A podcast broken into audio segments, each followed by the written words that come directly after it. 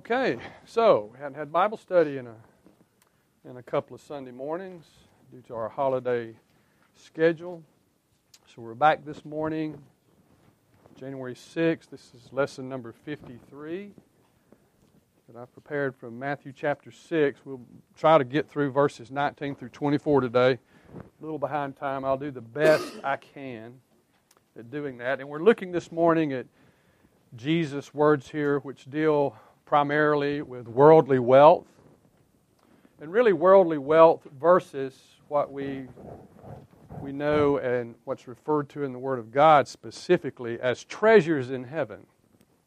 We can have two kinds of wealth in our life and in our existence. And it goes without saying, you know which one is the most important, do you not?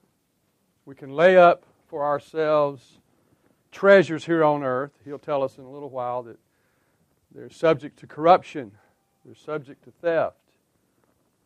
But there's another place that we can lay up treasure that will last for all eternity. And it'll be treasures that really have already been spent, have already been spent in the lives of others through ministry. And yet they continue and they follow us. So again, Jesus brings up this particular issue about how we view money, about how we view things, materialism, and so forth. And he's going to speak to us real plainly about that from his word. When I began looking at this, it caused me to kind of go back and look at how my own mindset had been formed about money and things. And I know from studying, and uh, just information that I've come across in the past. I remember one piece of information said that really Jesus spoke more about money and possessions than he ever did about heaven or hell or any of those things. That tells us something right there. It is a critical issue. We can agree this morning that in some manner, some format, we're almost always focused upon things in this life. I mean, of necessity for sure.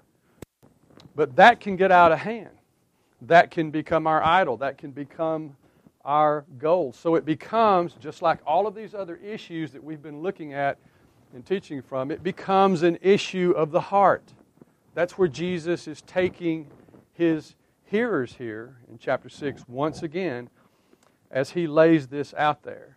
And I began thinking about some of the things that had uh, worked in my own life to develop my attitude about money and so forth. And I just got to thinking back on my mom's influence on me. And um, hadn't shared a great deal. You know, I grew up in Acworth, and my parents were just hard working people. Both of them had an eighth grade education. All they knew was hard work. My mom worked at Coats and Clark uh, cotton mill for 41 years had a little six month break in there where she got mad and quit and then went back. but my dad working, diligent to work, working Saturday. I always remember my dad working on Saturdays, not being available for a lot of other things, but working to do what he could and to take care.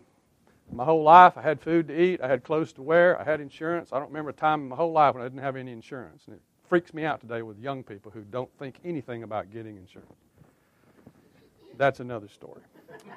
Um, but I began thinking about people who had made an impact on me regarding those things. I remember a young businessman in Acworth one time that I was talking to. I was on the tennis courts there in Acworth. He found out that I was studying criminal justice, and he was kind of incensed. He said, You want to ride around out here in a patrol car? Is that what you want to do your whole life?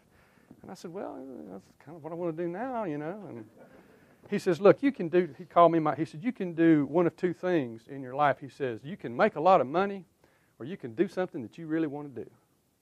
And he said another uh, rare, it's rare that those two come together. And generally, I think he's, he was pretty, pretty much right about that.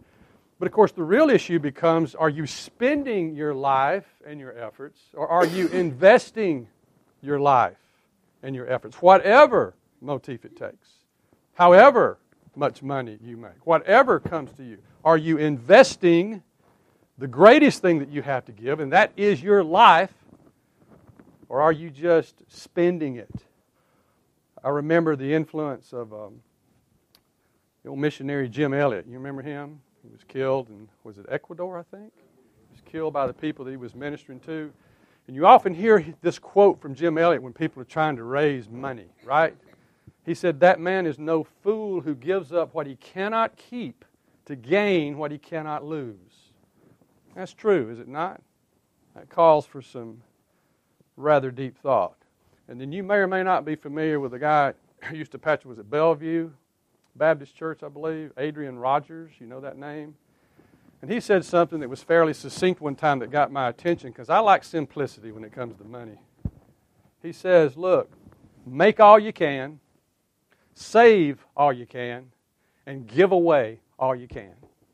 And I remember he preached a message on that. Of course, Scripture just was all over that. And I think about those things, and they still serve to guide me in my attitude about money and so forth.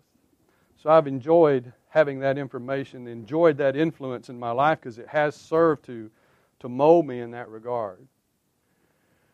As a young Christian, I remember those things. I remember God putting those things in my heart. I can remember actually praying as a young Christian for the Lord to keep me from the love of riches and to keep me from an attitude of fear.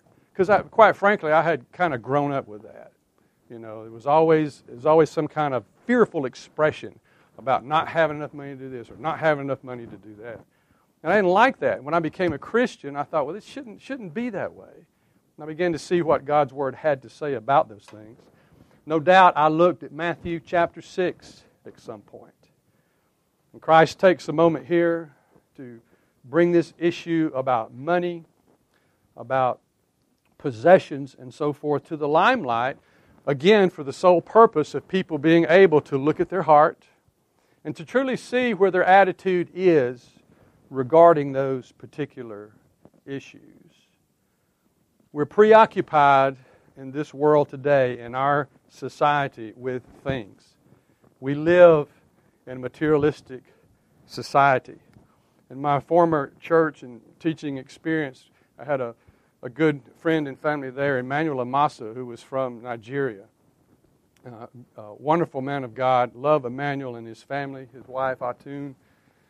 But I talked to him in private a lot of times about his experience here in America.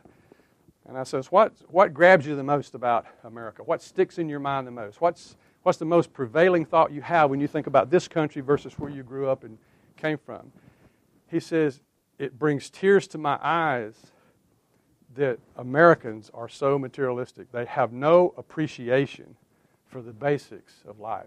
He said, You do not know what it's like not to have the basics, the necessities of life. And therefore, you, you don't have the proper kind of uh, attitude the proper level of thanksgiving and appreciation for what you have. You can see his eyes watering as he was, as he was telling me this. That was his experience. That is the kind of country that we live in. If we don't have the right view of ourselves regarding these things, in other words, where does you and your life fit in? I mentioned, uh, you know, spending your life versus versus investing your life. Where does your life fit in the pursuit for things. And it's a question that we have to answer, or it will get away from us. It will affect our worldview, how we see the world around us, and our responsibility in it, particularly regarding our ministry. It certainly will affect our view of the Word of God. You know, in this day and age that we live in, you not only have church like we know it, but you have a prosperity gospel out there that takes the Word of God and twists it. It certainly does. You have those who think you can just call something, call out a need, and all of a sudden, based upon the grace and goodness of God, poof, it will appear. We know that that's not what the Word talks about, that's not what it provides for us. Even our view about morality, our view about our own religious duty is all tied around in some fashion these issues that deal with money and with things. So, no doubt, Christ spent a good bit of time talking about this in some form or another, dealing with it on a number of fronts. because it goes back to the heart of our existence. And that is, again, quite simply, quite simply, what is in your heart regarding these things. And that's what he wants us to look at. He wants us to examine, and he wants us to evaluate based upon the word that he gives us. So in chapter 6, verse 19, he says this Do not, pretty plain, isn't it? Do not store up for yourselves treasures on earth where moth and rust destroy and where thieves break through and steal. And really, if you look specifically at this word here, this uh, store up or this phrase uh, comes from a word, uh, thesaurizo, and it's like a similar word where it's used again, thesaurus. It's where we get our word, you know, like a thesaurus. What does that mean? That means many words, you know, thesaurus dictionary type thing. So, what that would be, it's, it's, it's a derivative of the same word, so as that it would actually read, Do not treasure up for yourselves treasures. Don't have this uh, overriding, this prevailing attitude that's constantly driven by things. Treasuring up for yourselves treasures. That's the way it was actually spoken. That's what he's talking about. So you can see it's, it's kind of a, it's a deep involvement within someone. It's something that they've aspired to. It's something that they've accepted in their life. It's quite frankly the way they think. In other words, everything that comes into their life is evaluated on an economic basis, has something to do with money and possessions and how it's going to affect that. Christ says that He is going to provide what we need in this life. Do you believe that? Now, He also tells us that we're to do certain things, right? He tells us that what we put our hand to do, we're to do it with all of our might. We're to do it as unto the Lord and not unto men. We're to, we're to be a people of excellence in what we set out to do. We're to do our best. We're to be gracious and diligent in what we do. We're to be known about that. People need to know that you are a Christian employee. And they need to know it from the standpoint of, hey, give me four or five more like him or her, right? Because what you do, you do to the best of your ability for Christ's sake. That's what you do. That's His command to us regarding those things. So the words here carry out the, the connotation, this treasure, this storing up, just that. It's talking about stacking up. That's the image. That's the mental image. Stacking up things in your life or stockpiling things of your life. If you're like me, your mind probably went to Luke chapter 12 where the guy said, Hey, I've had a good year, all right? I'm going to build bigger barns. I'll just even tear down the ones that I have and I'll build some bigger ones. And then what was his attitude after that? He said, I'll tell my heart, just scoot back, just relax, eat, drink, be merry, right? And the teaching there was hey, surprise, tonight, this very day, your soul will be required of you. Then here comes the big question. Then, who will own these things then? Who will own them then? And it kind of puts it in proper perspective for us. Christ says here simply that moths and rust they corrupt. Everything that we have is subject to that. We know the way that works. It's odd, is it not? If you take a house and you don't live in it for a while, what happens to that house?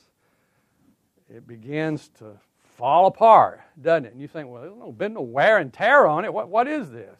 It's just the process. Do yeah. So that's what's going on. That's the nature of things. And if not that, he says somebody might break in and steal it.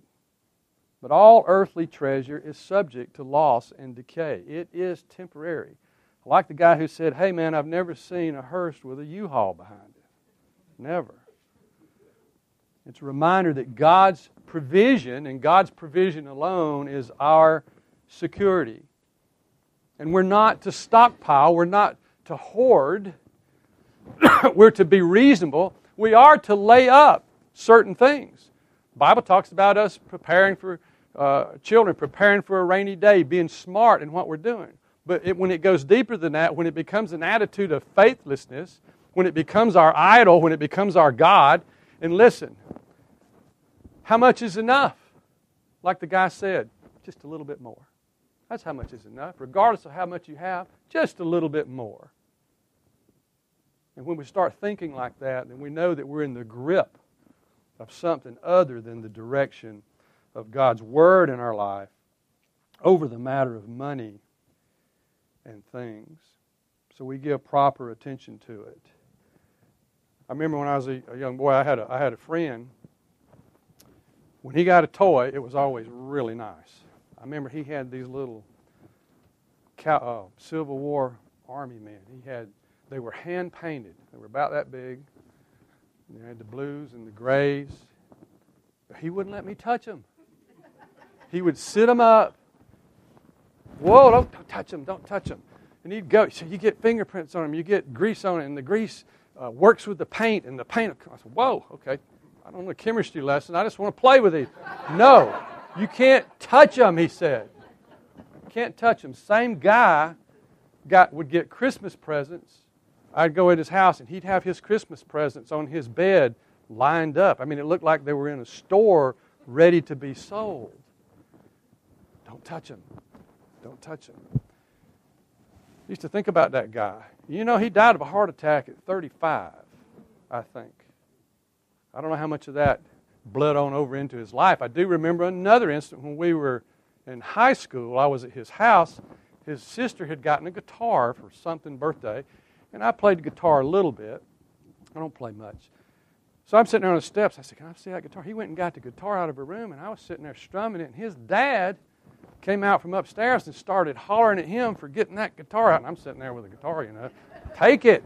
He said, She just got it. You know, and, and this, this whole attitude about how they viewed things was prolific. And I kept seeing it in their life. You know, anything can grab a hold of us, right? Anything can. We can let it get away from us. Christ gives us specific words here to tell us how we are to think about these things. And he's not here advocating poverty or anything like that. There's really only one time in Scripture that he told somebody, look, you need to take everything you have and sell it. Right? And you know where that is? we'll get to it eventually. Matthew 19, the rich young ruler or the rich man, as we know it. And why did he tell him that? And here's the lesson. Why did he tell that man that? It was his idol. It had him. He didn't have any money. It all had him. It's two different things. He could not let go of things for the surety, the reality of heaven in his life, of acceptance before God. I can't think of anything more faithless. Can you? I really can't. Ananias and Sapphira. They didn't forfeit their lives because they kept back some of the proceeds, if you remember there from Acts chapter 5, right? They could have kept that. They could have said, well, just sold this property, but we ain't giving nothing. They could have said that, but they didn't. They lied about it. The Bible says that they lied to the Holy Spirit about it and to others. Wow. They dropped dead in church. Jeepers. The Ten Commandments address stealing, they address coveting. So, this concept of possession, of course, it assumes there people have possession, they have right to property. That in itself is not a bad thing.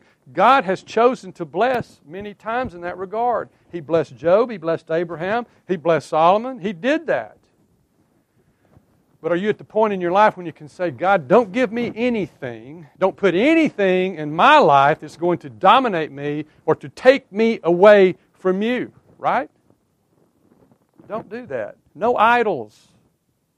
No idols in our life. We are to be wise, scriptures tell us, in the way we use money. Read Proverbs. We're to be loving and giving in our distribution of wealth to others. We're to be willing. We're to be sacrificial in what we do. We are to be generous in that regard with our possessions. I saw a note from John MacArthur. He said, in one particular week in his life, he said he remembers meeting two distinct personalities, two men. He said one was a, a former professor at a major university. He was worth, he said, about a hundred million dollars. But he said he lost his family, he lost his happiness, he lost his peace of mind. And if you looked at him in the age that he was, he looked like he was 20 years older than what he was.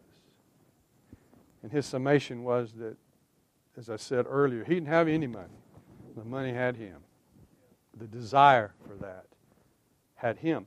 He talked of a second man. He said, I met these guys the same week. He said he was a, a fellow pastor, believe it or not.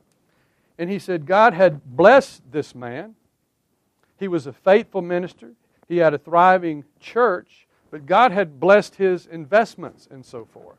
He doesn't say what they were. And he did, did very well.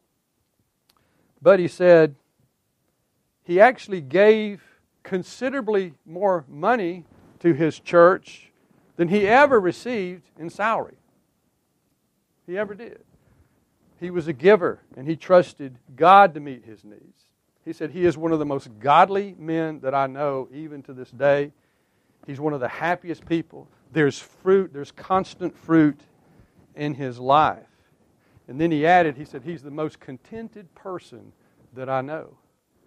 So he mastered it, did he not? By yielding to the Word of God, by being careful not to let money and things become an idol, not to allow it to enter into our life when it dominates our thoughts, when it so dominates every action that we take. We're not talking about being responsible. We're not talking about that.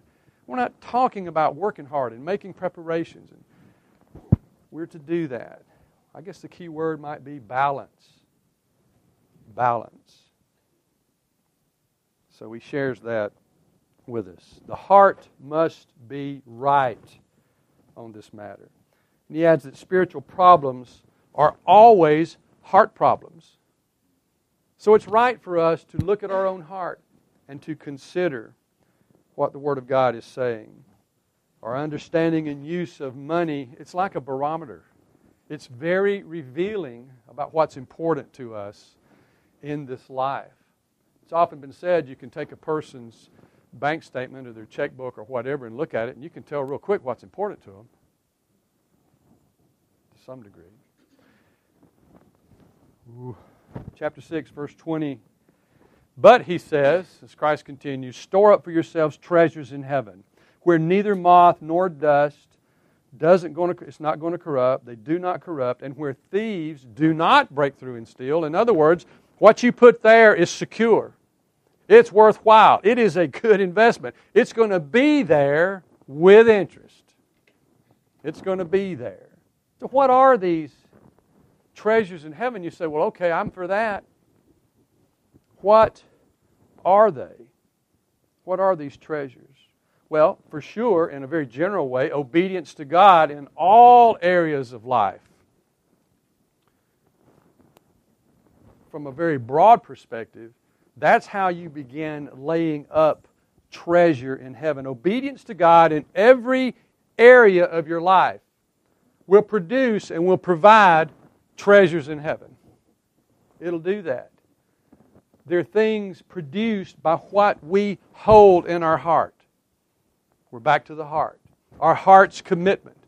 Literally, how we invest everything that we have our time, our talents, yes, our, our money, but everything that we have that's, that's used, that's serviceable, that can provide benefit, that can be used for ministry. Everything that we have. You know, and, and the thought came to me since it is a matter of the heart and it has to do with what we think about, right? That reflects what's in the heart. My mind went to Philippians 4, uh, verse 8 there, that tells us plainly what we are to think on. Now, if these are the things that issue from our heart, they're going to produce works, are they not? if that's what we're focused on, so what are those things? You remember, maybe you hadn't thought about them in this light, but think of them now.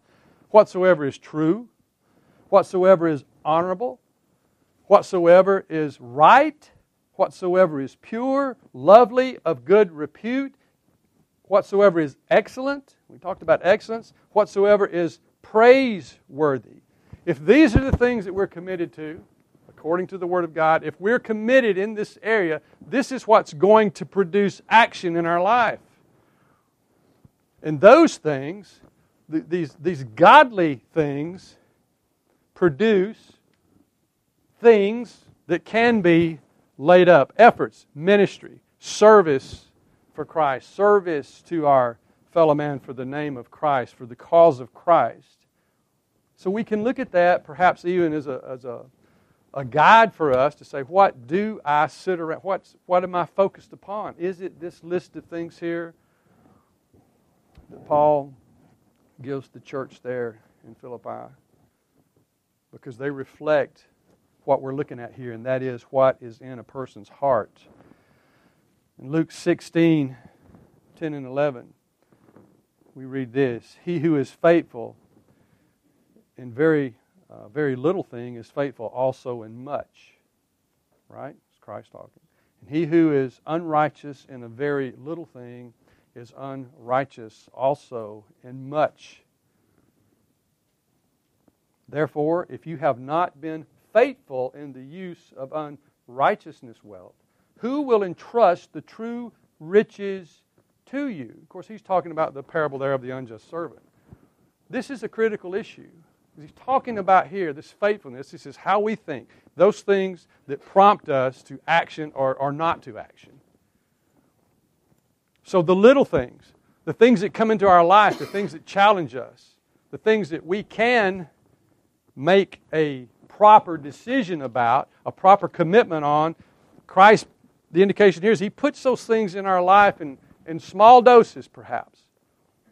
Issues arise, and we discover what, you know, just exactly how committed we are to a principle. We don't get to say, well, this is not a big deal over here. This is a small thing. I'm not concerned about this. No.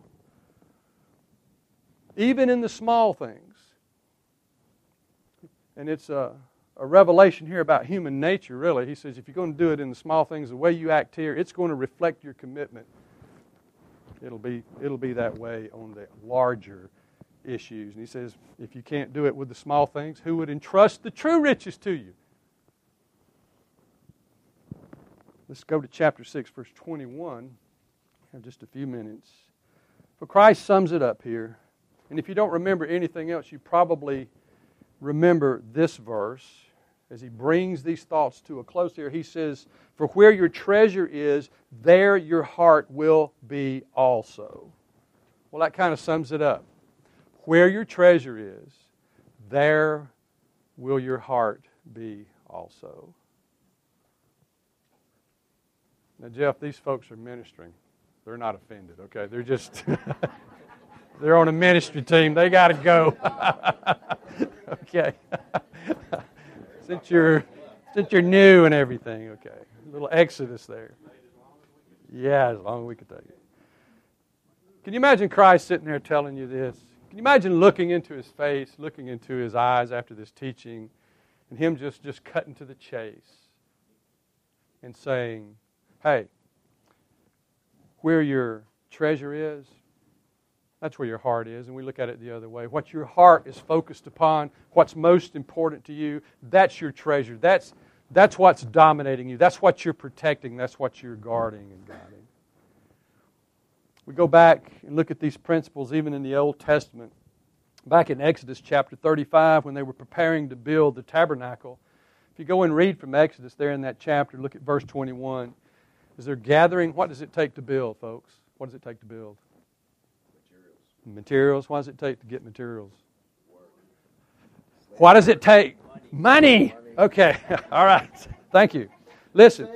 That's what he says. Everyone whose heart stirred him. Listen to the language here from the Old Testament building, gathering for the tabernacle. Everyone whose heart stirred him, and everyone whose spirit moved him, came and brought the Lord's contribution for the work of the tent of meeting, and for all its service, and for all the holy garments. That says something about the heart and the dedication of the people. Verse 22 Then all whose hearts moved them, both men and women, came and brought brooches and earrings and signet rings and, and bracelets, all articles of gold. Very valuable even in that day. So did every man who presented an offering of gold to the Lord. The issue is here the heart, the way we think about it. And then later, building the temple, not the tabernacle, but gathering for the temple. First Chronicles chapter 29 verse 6. I won't read the whole thing, but it talks there about offering willingly. A willing heart. Now this is not an act of pretense. No. Not the appearance of being willing. That's not what it says. It was an actual desire of the heart. They came and they offered regarding the construction of the temple. Verse 9 of chapter 29 there in First Chronicles speaks of, again, offering willingly. And it says that the people and King David rejoiced because the people gave how? And it's one of my favorite phrases with a whole heart. Whole heart. Again, you find that phrase whole heart in Psalm 119 six times. And it's yet in Psalms two or three other times with a whole heart. And the implication there is with a, with a dedicated heart, a focused heart. That's why they came. That's why they gave. That's what they wanted to do. So giving reflects commitment. It reflects trust in God's provision, not our provision.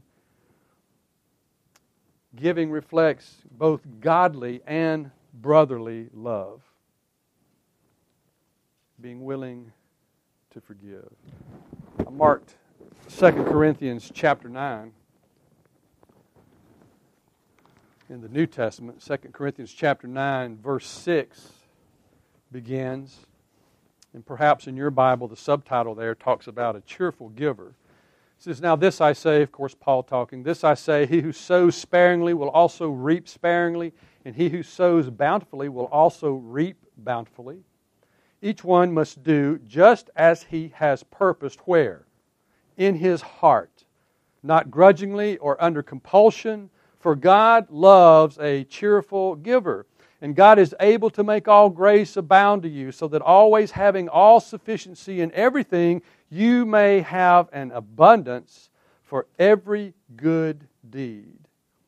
As it is written, He scattered abroad, He gave to the poor, His righteousness endures forever. He's quoting there. Now, he who supplies seed to the sower and bread for food will supply and multiply your seed for sowing and increase the harvest of your righteousness. You will be enriched in everything for all liberality, through which, which through us, rather, is producing thanksgiving to God. So, this issue of the heart, of course, is still prevalent, certainly in the New Testament, apart from what Christ is teaching here. Paul gives instruction there on the right heart condition, the right attitude about giving. G. Campbell Morgan said, You belong to the infinite. If you make your fortune on the earth, poor silly soul, he says. He actually says, Poor sorry silly soul. You have made a fortune and stored it up in a place where you cannot hold it. Make your fortune but store it where it will greet you in the dawning of the new morning. Of course, he's talking there about laying up treasures in heaven. How quickly? Can I have five minutes? The eye is the lamp of the body, so then, if your eye is clear, your whole body will be full of light. Man, you can really go here looking. There's a big debate about the eye and is it internal? Is it external? And the light and so forth. If you get into a word study here. But the light, the eye is what takes in. The only way something can come in physically is through the eyes, okay? And I began thinking, what about the ears? You know, what about? But anyway, we're talking about what comes into the mind, what comes into the heart, that which we see. the body is the lamp. He says the eye is the lamp of the body. What we see And he uses the word clear there, a Greek word that means it's focused around being single minded. It talks about being focused, it talks about being dedicated, and of course, it assumes on the right thing, being rightly focused regarding this issue of money and so forth. So, the implication in this verse is that if our heart, which is represented by the eye, is, uh, is generous, and it means clear, okay, our whole spiritual life will be flooded with spiritual understanding and light. Get it right here for sure, but get it right here first. Get it right in the heart. And I'll move to 23. He says, But if your eye is bad, your whole body will be full of darkness. If then the, if, if then the light that is in you is darkness, and then he adds this. This should, be, this should get our attention. He says, How great is that darkness? This is a big deal. It has over an overriding impact on our entire life, how we view this. This is serious. How great is that darkness? That is to say, what an impact that reality will have in your life, in your ministry. It's something we give the proper amount of attention to. And then, lastly, in verse 24, and I'll finish no one can serve two masters. Thank you, Jesus, for being so practical here.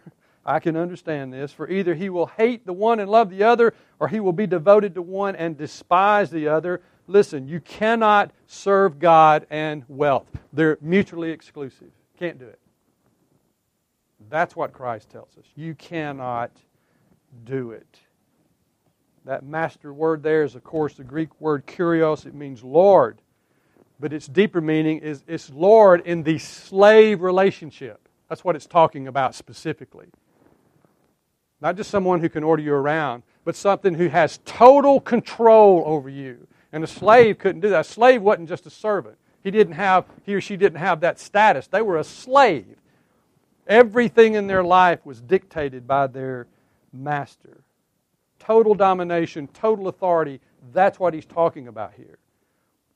And you cannot serve God and wealth.